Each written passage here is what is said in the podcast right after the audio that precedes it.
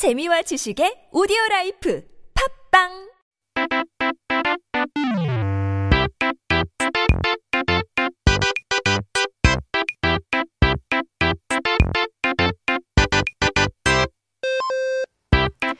We're back with our Korean dictionary. 그렇다면 사전을 한번 펼쳐보고 오늘의 단어를 봐야 되죠. Our first word of the day is Well, rather, 지니님들 다들 수능 보셨나요?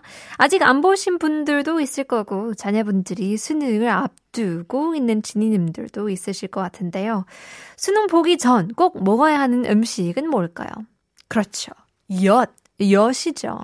그렇다면 절대 먹으면 안될 음식. 우리 모두 미역국.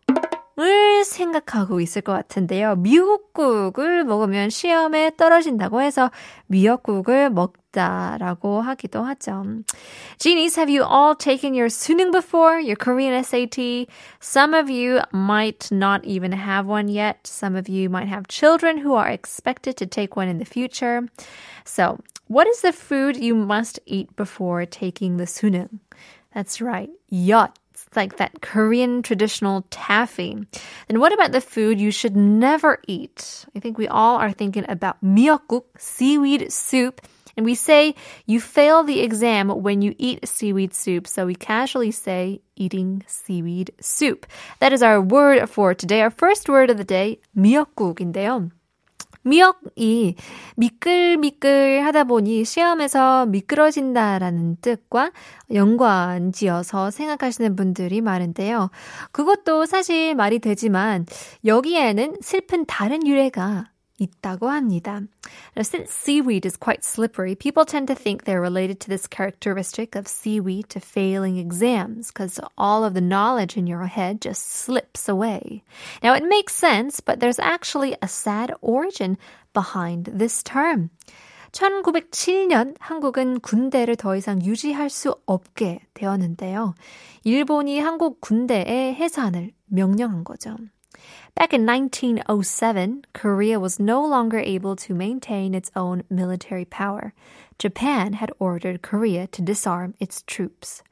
그런데 여기서 군대를 해산 하다, 아이를 낳을 때 아이를 해산하다의 발음이 똑같잖아요.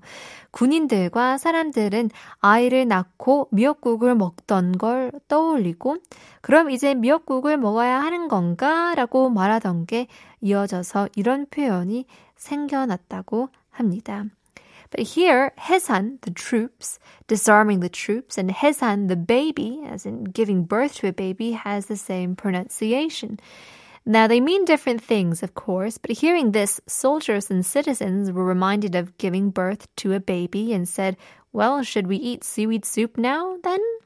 Now, because seaweed is actually rich in iron, 미역에는 철분이 많이 들어서 아이를 낳다가 흘린 피 때문에 빈혈이 생길 수 있는 산모에게 좋다고 하거든요. Now, it helps mothers after giving birth who has lost uh, lost a lot of blood during the birth giving process. So that's why 미역국 is what we eat here in Korea. 미끄러져서이던 단체가 해체되어서던 결국 뜻이 맞기는 한, 합니다.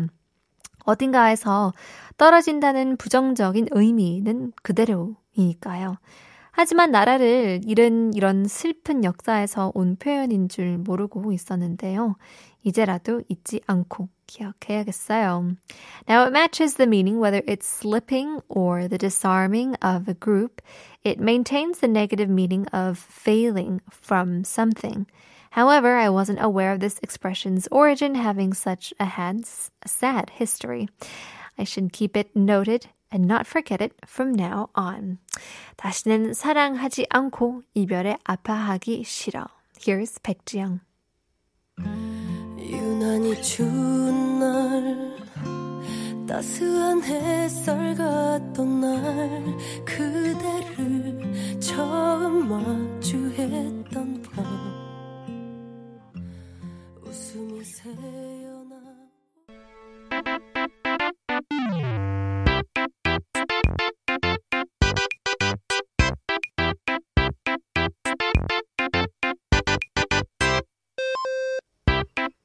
Time to take a look at our second word of the day. 오늘의 두 번째 단어는 동냥인데요. 거지들이 도와달라며 돈을 달라고 하는 것을 동냥 이라고 하는데요. 이제는 현금을 점점 덜 들고 다니게 되고 다들 카드나 핸드폰으로 결제를 하면서 동냥하는 모습을 보기는 좀 힘들어졌는데요. 저기 다른 어 나라에서는 카드로 동냥 돈을 받는 거지도 있다던데 시대가 바뀌는 게 진짜 바뀌었나 봐요. Now we call beggars or homeless people asking for help and beg for money 동냥. Now since we carry a lot less cash and pay with credit card or even our cell phones, it's harder to see beggars 동냥 nowadays. Now, apparently, in some countries, beggars not accept um, cash, but they actually accept cards for 동냥. So things surely have changed. 그런데 이 단어 불교에서 유래했다는 거 아시나요?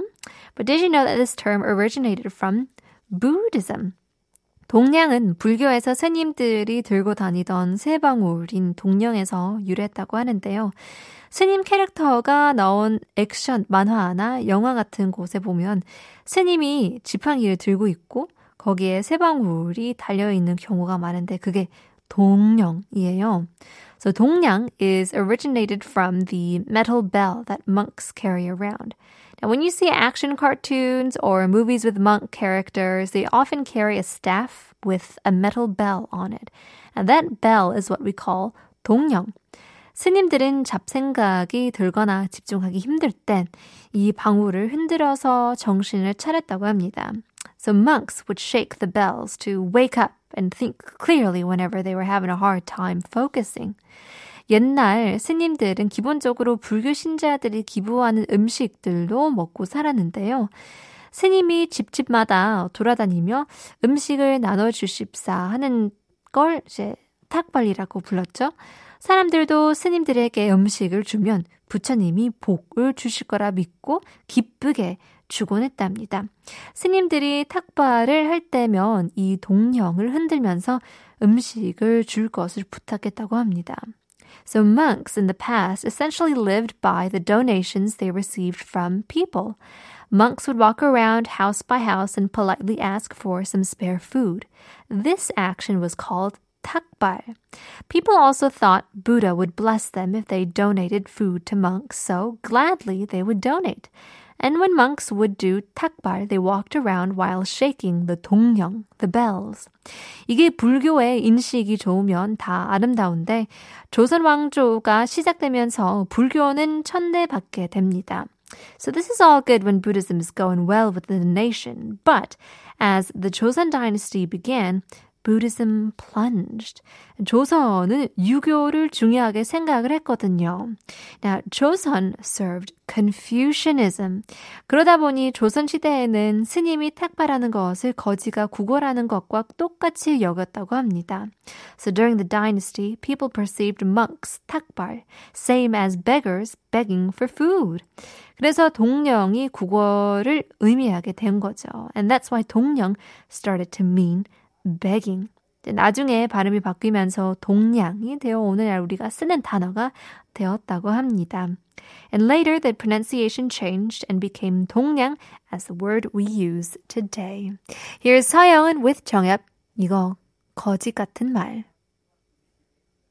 사랑해 사랑해 사랑해 이젠 다 가슴에 묻어도 한 방울 한 방울 한 방울 눈물로 새나와.